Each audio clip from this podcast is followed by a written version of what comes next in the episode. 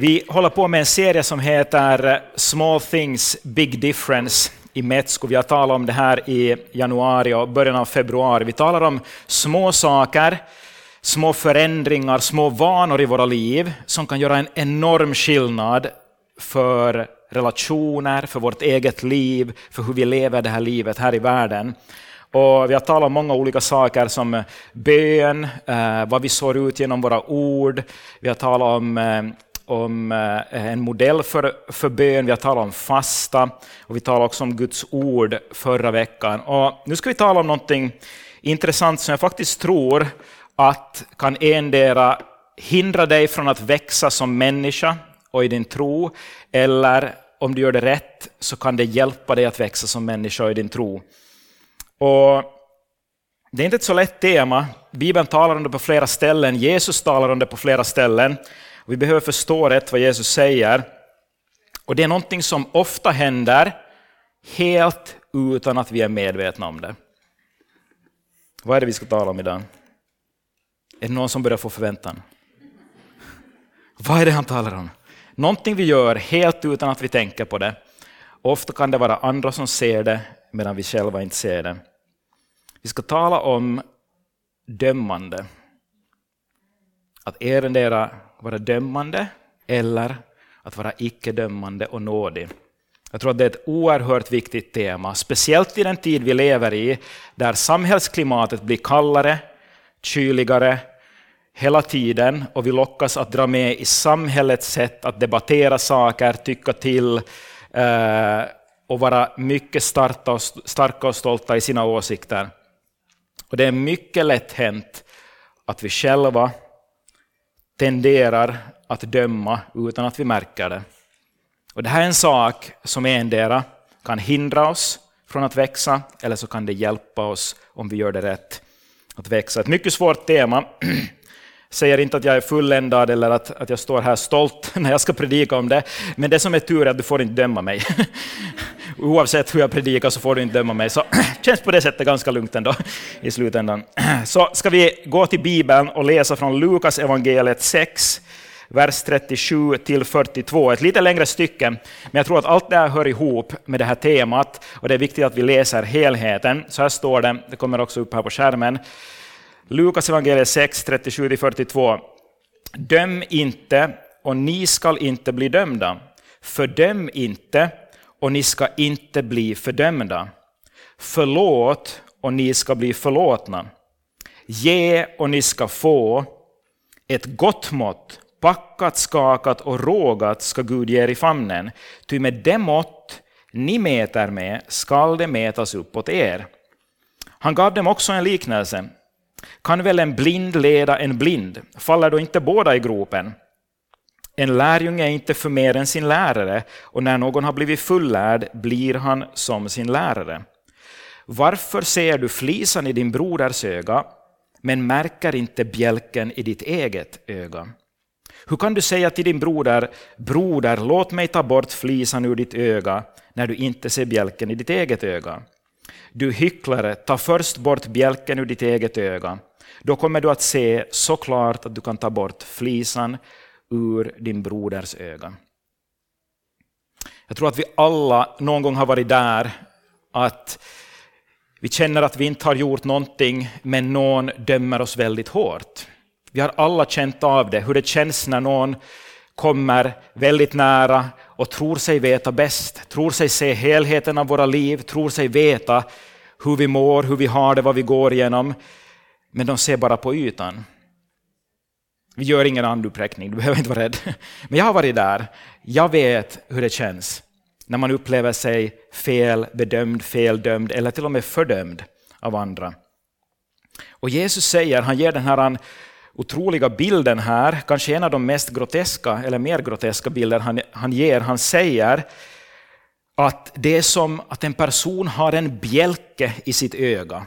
Du måste föreställa dig liksom en stock som sticker ut ur ögat och samtidigt tycker att han ska försöka ta ut en liten sticka ur ditt öga.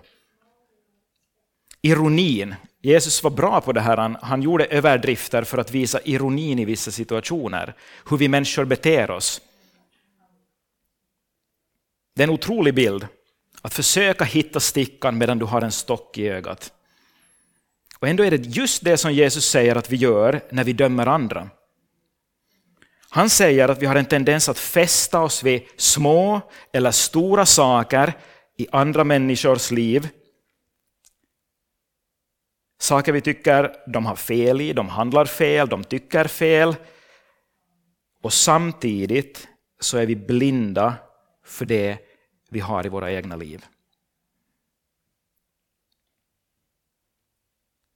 Han säger det att det dömande enligt Jesus är att välja att fästa sig vid en andras problem och förstora till och med andras problem, men lura oss själva att vi är bättre. Att vi, har, vi kanske inte har något problem. Det är alltid lättare att se andra än att se sig själv. Jag har sagt det länge, kanske det en dag blir ett citat av Stefan. Att det svåraste, en av de svåraste sakerna i hela världen är att se sig själv. Håller du med om det? En av de svåraste sakerna i hela världen är att verkligen se sig själv för den vi är. Jag skulle säga så här att, för att ge nu några punkter, så den första punkten skulle vara det här dömande är en form av blindhet. Dömande är en form av blindhet. Ofta läser vi de här verserna vi läste just, plockar ut en vers och talar om den, men det hänger alltid ihop. Jesus sa här i vers 39, kan väl en blind leda en blind? Faller då inte båda i gropen? Kan en blind leda en blind? Den som eh, är blind för vad den själv är har svårt att leda en annan och hjälpa den hitta fram. Om det sen gäller den andra människans problem eller hitta en väg i livet han säger att det handlar om en sorts blindhet där vi helt enkelt inte ser oss själva, våra egna utmaningar, vår egen halvfärdighet. Vi ser inte livets brustenhet, medan vi samtidigt tror oss se rätt i en annan människas liv. Jag tycker att vi ska illustrera det här när jag bett Leonard att komma fram. För att det här ska liksom fastna på vår näthinna. Föreställ dig nu, nu, jag tänkte ta med en sån här tre meters gren hit, för vi har en massa sådana grenar här på, på, på gården var vi bor i Sankt Karins. Men sen kom jag till att det kommer bli jättesvårt att illustrera och hålla en tre meters gren i handen. Men det är det som är bilden egentligen. Nu får du föreställa dig att jag har en liten stock här i handen. Och Det är liksom rakt in i ögat. En stock. Och så tänker jag så här samtidigt. Du har den här otroliga skadan i ögat och det är inte bara tårarna som rinner här. Utan det är allt möjligt som rinner. Och du, du bara sa, amen, kära bror Leonard, hjälp. Alltså, jag vet inte hur jag ska säga det, men att jag ser att, ja, alltså får jag komma lite nära och bara hjälpa dig lite? Äh, vänta lite, äh, ursäkta. Alltså, men jag ser att du har någonting i ögat, alltså det, jag skulle bara vilja äh, ursäkta, förlåt. Men alltså, jag ser det här problemet i ditt liv. Och alltså, du måste ta itu med det. Får jag bara hjälp, alltså, får jag komma närmare? Och... Känns det bekvämt för dig? Alltså, Leonard, du måste göra någonting åt det här. Och vi tänker så här att jag vet så bra exakt vad som är fel i ditt liv. Men verkar du vad som händer? Medan du själv har någonting som du kämpar med i livet så kan du inte komma nära en annan när du dömer. Dömandet gör det omöjligt för dig att komma nära en annan människa. För att när du gör det så bygger du upp en mur mellan dig och den andra människan. Samtidigt ser du inte klart, du ser inte på riktigt. Alltså, jag, jag är förvånad till och med hur mycket sämre man ser med bara ett öga. Och skulle det på riktigt vara en skada så skulle jag inte se säkert någonting alls. Alltså hur mycket sämre du ser när du dömer för att du är blind för dina egna problem. Du ser inte på riktigt att hjälpa och hur än jag skulle försöka så, så kommer jag inte åt och på riktigt hjälpa den andra människan. För jag kommer från helt perspe fel perspektiv, på fel sätt försöker jag komma in uppifrån och säga att jag vet bäst om en annan människas liv. Okej, okay, jag ska släppa det härifrån. Vi har sjukförsäkringar och sånt där. Ja, du får, du, jag betalar dig efteråt.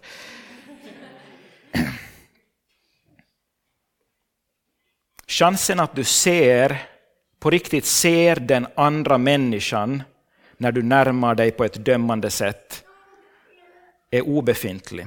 Att du skulle kunna hjälpa den andra människan medan du samtidigt dömer den för hurdan den är, för dens val, för dens personlighet. Chansen att du på riktigt kan möta den där människan är oerhört liten.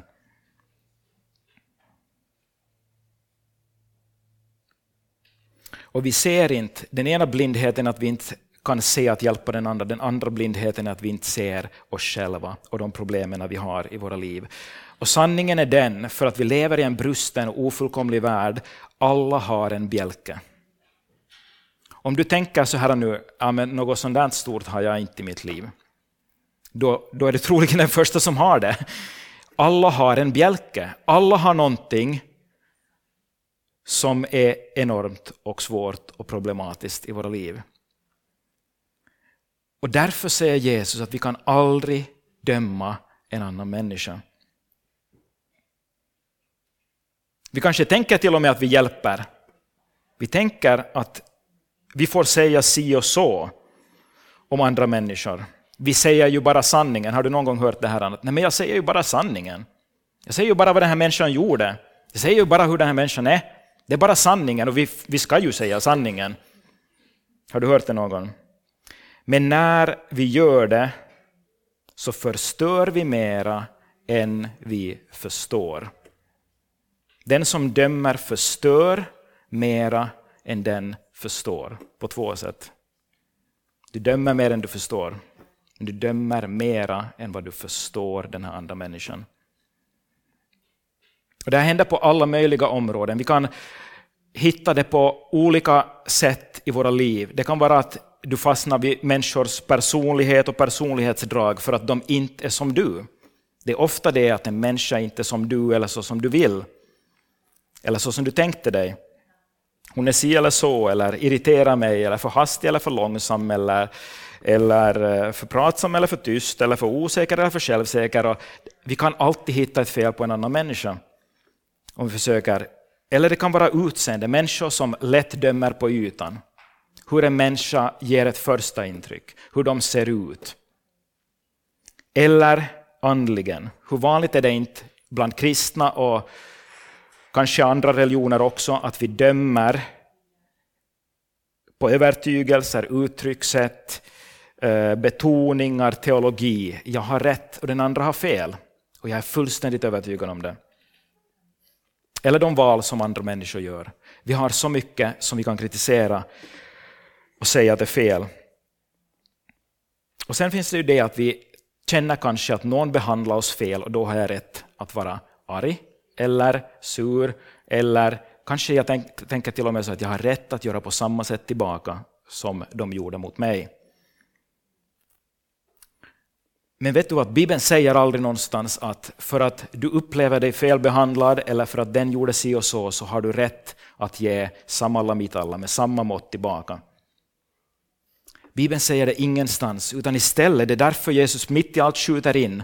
Medan han talar om att döma, säger han, döm inte och ni ska inte bli dömda, fördöm inte och ni blir inte fördömda, förlåt och ni ska bli förlåtna.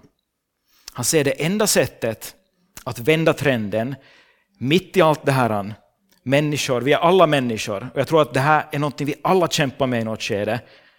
Enda sättet att vända trenden är att börja handla annorlunda. Att vända på hur vi ser på det. Börja förlåta. Börja eh, älska så som Jesus älskar och kalla oss att älska. Och när Jesus säger här, med det mått som ni mäter med ska det mätas uppåt er. Många gånger har jag hört predikningar om, om eh, att när du ger av dina pengar så ska Gud ge tillbaka. Men det här talar han här i ett sammanhang om dömande. Han säger, ge och ni ska få. Vad är det han talar om?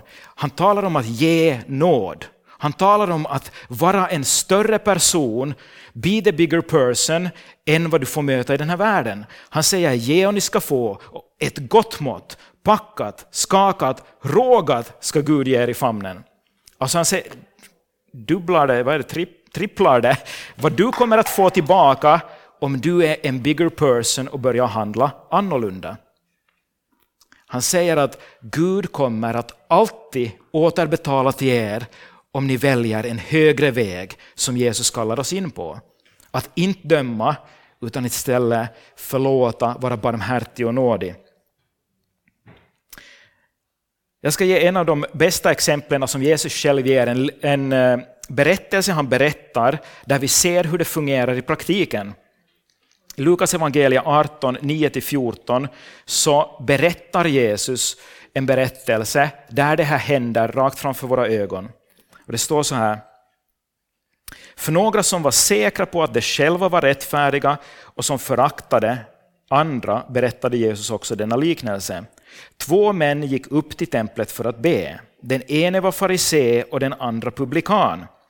Farisén stod och bad för sig själv. Gud, jag tackar dig för att jag inte är som andra människor. Rånare, brottslingar, äktenskapsbrytare eller som den där publikanen. Jag fastar två gånger i veckan, jag ger tionde av allt jag tjänar. Och sen står det, publikanen stod långt borta och vågade inte ens lyfta blicken mot himlen utan slog sig för bröstet och bad, Gud var nådig mot mig syndare. Jag säger er, han gick hem rättfärdig, inte den andra. Ty var och en som upphöjer sig ska bli förödmjukad, men den som ödmjukar sig ska bli upphöjd. Jesus berättar om två personer här. En är en farisé och andra en publikan. Farisén var den tidens lärda. Fariséerna var de som hade studerat, på sätt och vis akademikerna som kände lagen, som gav goda råd åt människor hur de skulle leva. Det var de som egentligen visste allt om deras tids religion. Han var på sätt och vis en religionens förgrundsgestalt, någon man såg upp till, någon man följde deras råd och så vidare. Sen har du publikanerna, de var tulltjänstemän och skatteindrivare. De var hatade. De tog pengar av folk och de tog kanske för mycket av folk. De var ofta hatade, eh, man gillade inte dem, många hängde, ville inte hänga i deras sällskap på grund av deras eh, arbete och hur de var. Man såg dem kanske som snåla, giriga och så vidare. Det var publikanerna. Så du har farisén som är den tidens religiösa elit, en topp toppperson i samhället, och så har du publikanerna som var det lägre skiktet, som på sätt och vis hade svikit Israel genom att ta tull till romerska riket. De, de lägsta. Och de här två kommer och ber till templet. Märker du vad som händer? Den här präktiga farisén den här den tidens religiösa ledaren, den andliga förgrundsgestalten, han har förstås ett ganska stort högmod här ser vi. Jag är inte som dem och dem och dem och dem. Vi ser från början att han dömer andra grupper. Men märker du någonting? Han ber mycket. Han gör just det som man borde göra för att vara en fin andlig person. Han eh, det är uppenbart för att han är just i den här stunden och ber där. Men han fastar två gånger i veckan och han ger tionde av allt han ägde. Han gör de rätta grejerna. Han basically säger att jag checkar alla boxar, jag är andlig, jag gör rätt, jag är, jag är en fin person. Jag är ju liksom ändå, jag följer lagen i allting. Han ser sig själv som rätt, han gör till och med de rätta grejerna i sin religion. Men samtidigt så säger Jesus att han missar målet. Alla de här rätta fantastiska sakerna han gjorde hjälpte inte honom när hans hjärta var fel mot sina medmänniskor. Hänger du med? Det att han gjorde allt det andra rätt, men sen hade han en stor grej som var fel i hans liv. Han dömde andra. Det hindrar honom från att möta Gud och komma i kontakt med Guds levande nåd, med hans kärlek, med hans välsignelser. Du kan göra allt rätt, men när du dömer andra så finns det en blockad i ditt liv för att du ska kunna växa som människa och växa i din tro. Sen har du publikanen, den enkla, syndiga publikanen som ingen ser upp till. Han måste vara, skulle du ha frågat den tidens människor, publikanen är så långt borta från Gud som man kan vara. Han håller på med de där smutsiga pengarna. Han, han fastar inte två gånger i veckan. Okej, okay, han gick upp till templet och be, I'll give him that. Men han ger knappast tionde av allt han äger, utan han tar mer än vad han borde ta. Det här är en, det här är en dåtidens, vad vi skulle säga, dålig människa, men jag dömer inte honom. Han är en dålig människa. På den tiden, utan att döma sig. Men vad är det som händer i den här berättelsen? Han kommer inför Gud medan farisén kommer stolt, högmodig och tänker att han har rätt och missar målet, missar Guds välsignelser, så kommer den här publikanen, syndaren, fullt medveten om vem han är. För en gång skulle en människa som ser sig själv och han säger, han slår sig för bröstet som var den tidens eh, tecken för sorg och förtvivlan. Det gjorde man när man var ledsen, när man, när man sörjde någonting eh, som hade hänt eller i sitt eget liv. Man slog sig för bröstet. Så säger han, Gud, var nådig mot mig syndare. Han förstod att också han har enorma saker i sitt liv. Han såg ingen plats för att fördöma någon annan, att se ner på någon annan. Utan han säger bara som det är. Han säger, jag är en bräcklig människa. Jag märker att jag har problem i mitt liv, Gud, och jag behöver din hjälp. Och vad är det som händer? Jesus säger, han gick hem rättfärdig. Han gick hem, han fick möta Gud, han fick sin synd förlåten och plötsligt öppnas himlen och alla de tillgångar som Gud har för en människa.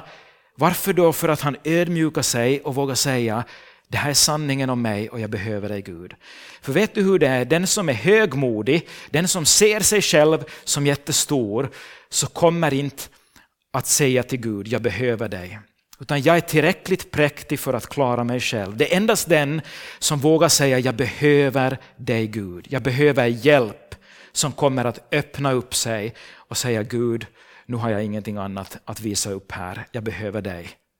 Det enda jag kan lita mig på, förlita mig på är nåd. Han kom i kontakt med himlen. Han fick möta Guds välsignelser. Medan den här publikanen som vi ser som så andlig gick miste om allting. Hans böner hjälpte inte honom. Hans fasta två gånger i veckan. Vem i hela världen fastar två gånger i veckan? Jag vet inte ens vem som gör det i dagens läge. Men det hjälpte inte honom. Att han gav av sina pengar, det räknades ingenstans därför för att han dömde andra människor.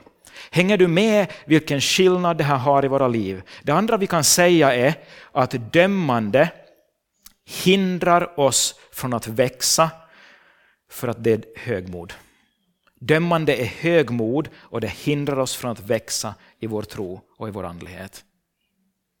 Och ändå är det här så lätt att göra i tid och otid. Det handlar om vilka tankar vi tänker om andra människor, hur vi talar om andra människor. Du kanske tänker så, men det har väl ingen skillnad vad jag säger om andra människor när de inte är där. Jag pratar bara med en kompis och jag säger bara sanningen. Men visste du att det gör all skillnad i världen hur du talar om andra människor?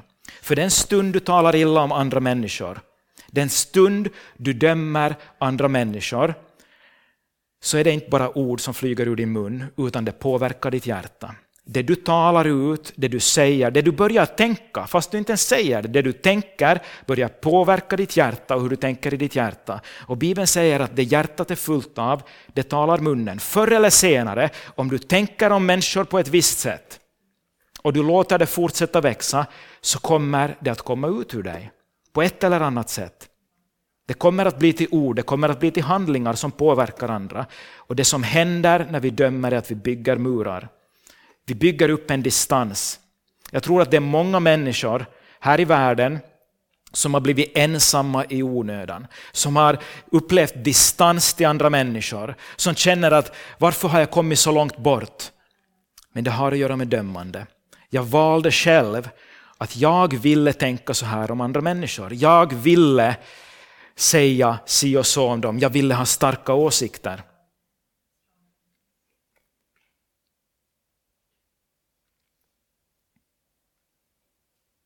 Min bror Andreas, Andreas Forsbäck, eh, som är också pastor. Han lärde mig någonting viktigt för länge sedan. Vi samarbetade i Ekenäs metodistförsamling och vi var unga. När man är ung så har man ofta starka åsikter och man tror väldigt lätt att man har rätt. Och ju äldre man blir, desto mindre förstår man att man visste då och vet i dagens läge. Och man inser hur mycket man behöver andras hjälp. Men han sa då en sak som jag aldrig kommer att glömma. Jag minns inte om det var så att vi hade diskuterat något och haft åsikter och måste reda upp någonting. Men att han sa så här, och, och det har stannat med mig för att han sa att man kan ha rätt utan att vara rätt. Du kan ha rätt i sak, men vara helt fel i hjärtat. Och du måste veta det att det är hjärtat som kommer först, det är hjärtat som räknas. Om vi bara har en massa åsikter och har rätt i sak, men våra hjärtan är fel, så kommer det aldrig, vi kommer aldrig att nå den där lilla flisan i någon annans öga på den vägen. Att ha rätt med starka åsikter, men vara dömande i våra hjärtan och vara fel i våra hjärtan. Jesus sa ju så här om dem, publikanen och farisén. Han gick hem rättfärdig, inte den andra. Ty var och en som upphöjer sig ska bli förödmjukad, men den som ödmjukar sig skall bli upphöjd. Det vi lätt gör när vi dömer är att vi börjar höja upp oss själva. Utan att vi märker det när vi talar ner om någon annan så ser vi oss själva som bättre. Och Bibeln står alltid emot högmod. Det står på ställe efter ställe att de högmodiga står Gud emot. Så fort vi dömer och upphöjer oss själva så vet du att du strider inte mot människor utan du står emot Gud. För Gud kan aldrig välsigna den inställningen där vi upphöjer oss själva. Men den människan som gör så som publikanen, säger jag är den stora, jag är den i stort behov av hjälp. Jag behöver din nåd Gud. Den människan kommer Gud att lyfta upp. Den människan kan Gud välsigna, den människan kan Gud hjälpa. Och Jesus säger att med det mått vi mäter med åt andra så kommer det att mätas upp åt oss. Alltså det finns en andlig lag i det, att när vi mäter upp, endera kan du mäta upp ett mått av hårda ord och dömande, eller hårda ord eller hårda tankar och dömande tankar. Eller så kan du mäta upp nåd och tänka, ah, det här är en till brusten människa precis som jag. Vi kan börja se människor på ett nytt sätt. När jag förstår att jag är brusten, när jag förstår att jag är i behov av nåd, så kan jag också börja se, vänta lite, det här, det här är inte en människa jag behöver döma. Det här är inte en människa som gör fel bara för att den vill göra fel, utan det här är en till brusten människa som bara är på väg här i livet, som behöver helande, precis som jag. Och otroliga saker händer när jag börjar öva mig att vara nådig istället för att dömande. När Jesus säger att ge och ni ska få ett gott mått, packat, skakat, rågat ska Gud ge er i famnen. Så menar han faktiskt att vi kan börja ge nåd åt varandra. Vi kan börja älska varandra mer än tidigare. Vi kan börja ge förlåtelse där varandra inte skulle ge förlåtelse. Han säger basically är du beredd att be the bigger person?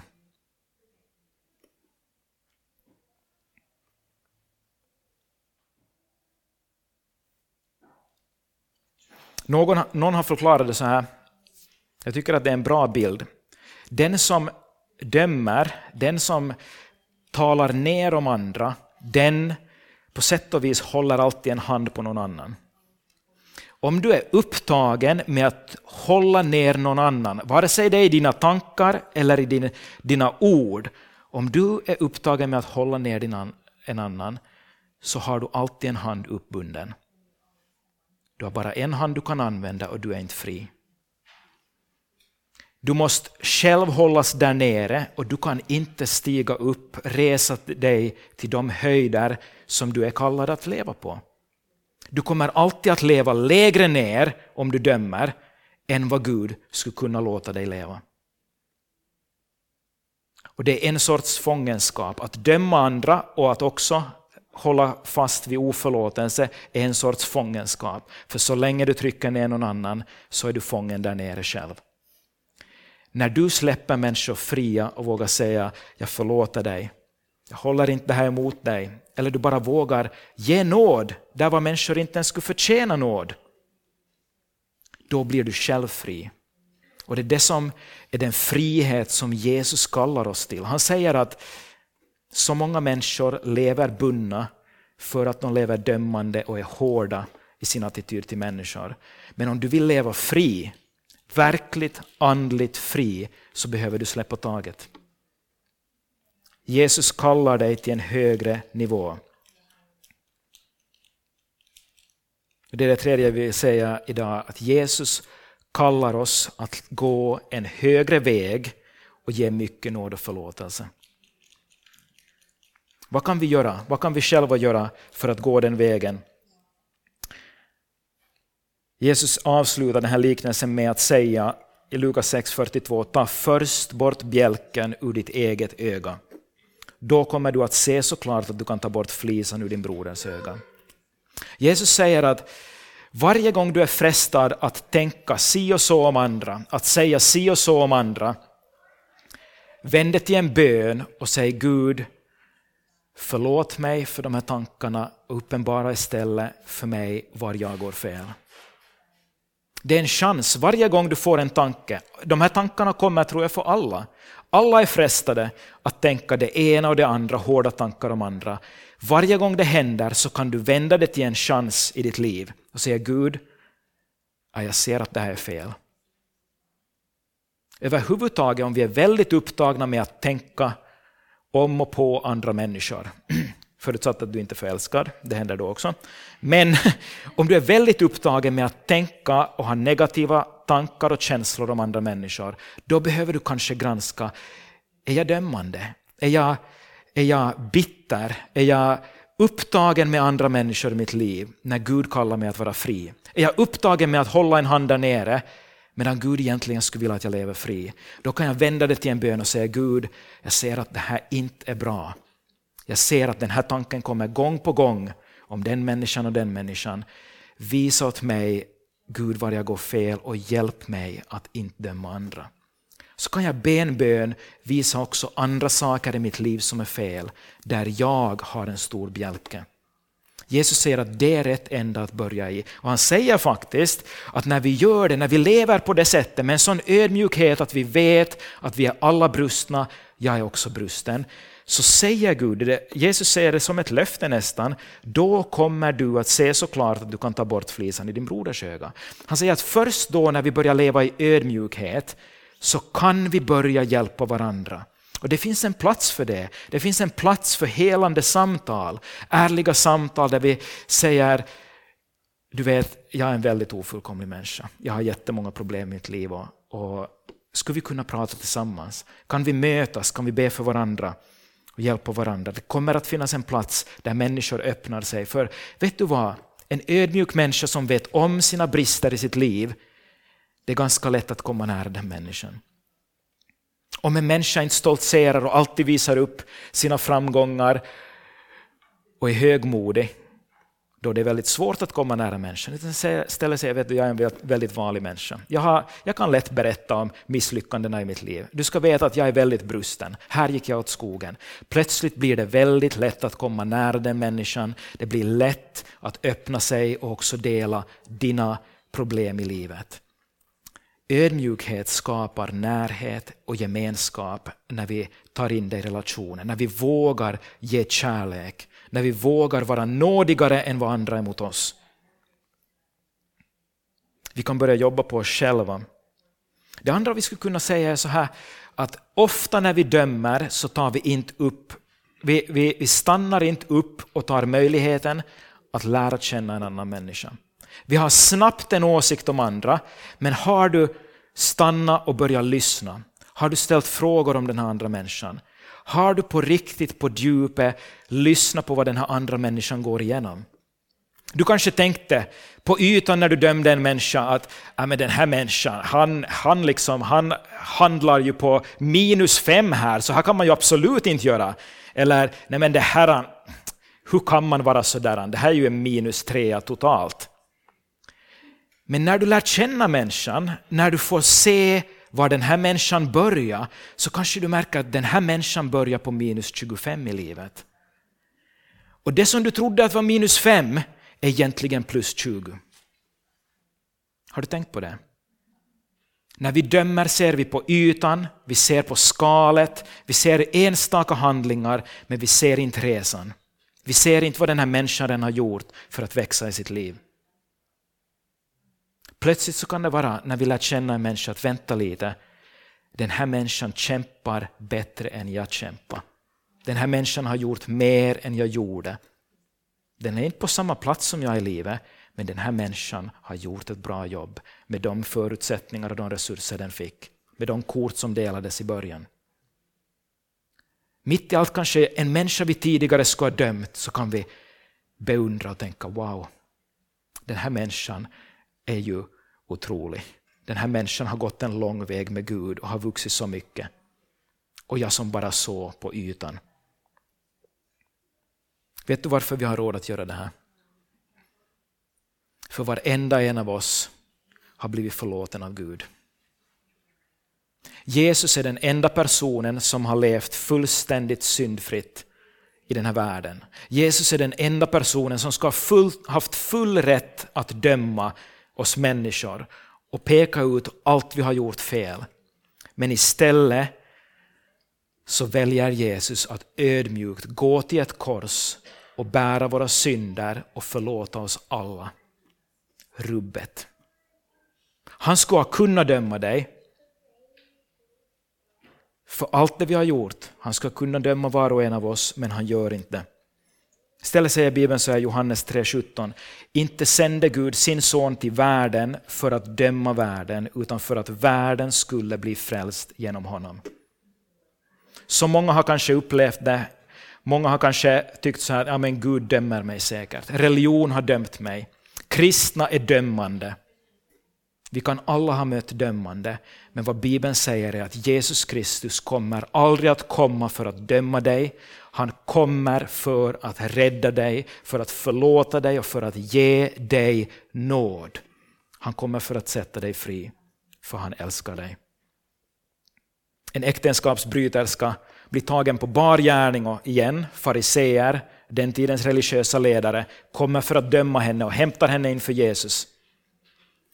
Vad gör Jesus? Jesus säger, inte heller jag dömer dig. Gå och synda inte mer. Du har blivit förlåten oändligt mycket i ditt liv. Jesus har gett dig nåd. Och när jag tänker på det så måste jag börja fundera att vänta lite. Allt i mitt liv som var skräp och pip tänkte jag säga. Eh, äh, skit. Allt det har Gud förlåtit mig. Jag har råd att vara nådig mot andra. Jag har fått mer än jag förtjänar. Jag har råd att ge nåd åt andra istället för att döma dem. Om du har blivit dömd av kristna så vill jag säga som representant för kristenheten och en som tjänar på heltid i kristenheten så vill jag säga det är inte ditt fel. Kristna har ofta varit fel, men Gud dömer inte dig. Jag vill säga förlåt för kristenhetens sida. Förlåt för det som kristenheten har gjort fel mot dig i så fall. Gud dömer inte dig, Jesus dömer inte dig. Gud älskar dig. Jag funderar bara vilka välsignelser som skulle kunna komma av det, att vi skulle börja leva så som Jesus lärde. Precis innan Jesus börjar undervisa i Lukas evangeliet 6 om det här att vi inte ska döma så säger han så här, var barmhärtiga som er fader i himlen är barmhärtig. Alltså var barmhärtiga, ge ett rikt mått av, av barmhärtighet. Och då kommer också himlen att öppnas för oss. När vi gör det så, så flyttar vi på en andlig blockad så att Gud har möjlighet att komma nära var och en av oss. Ska vi be tillsammans?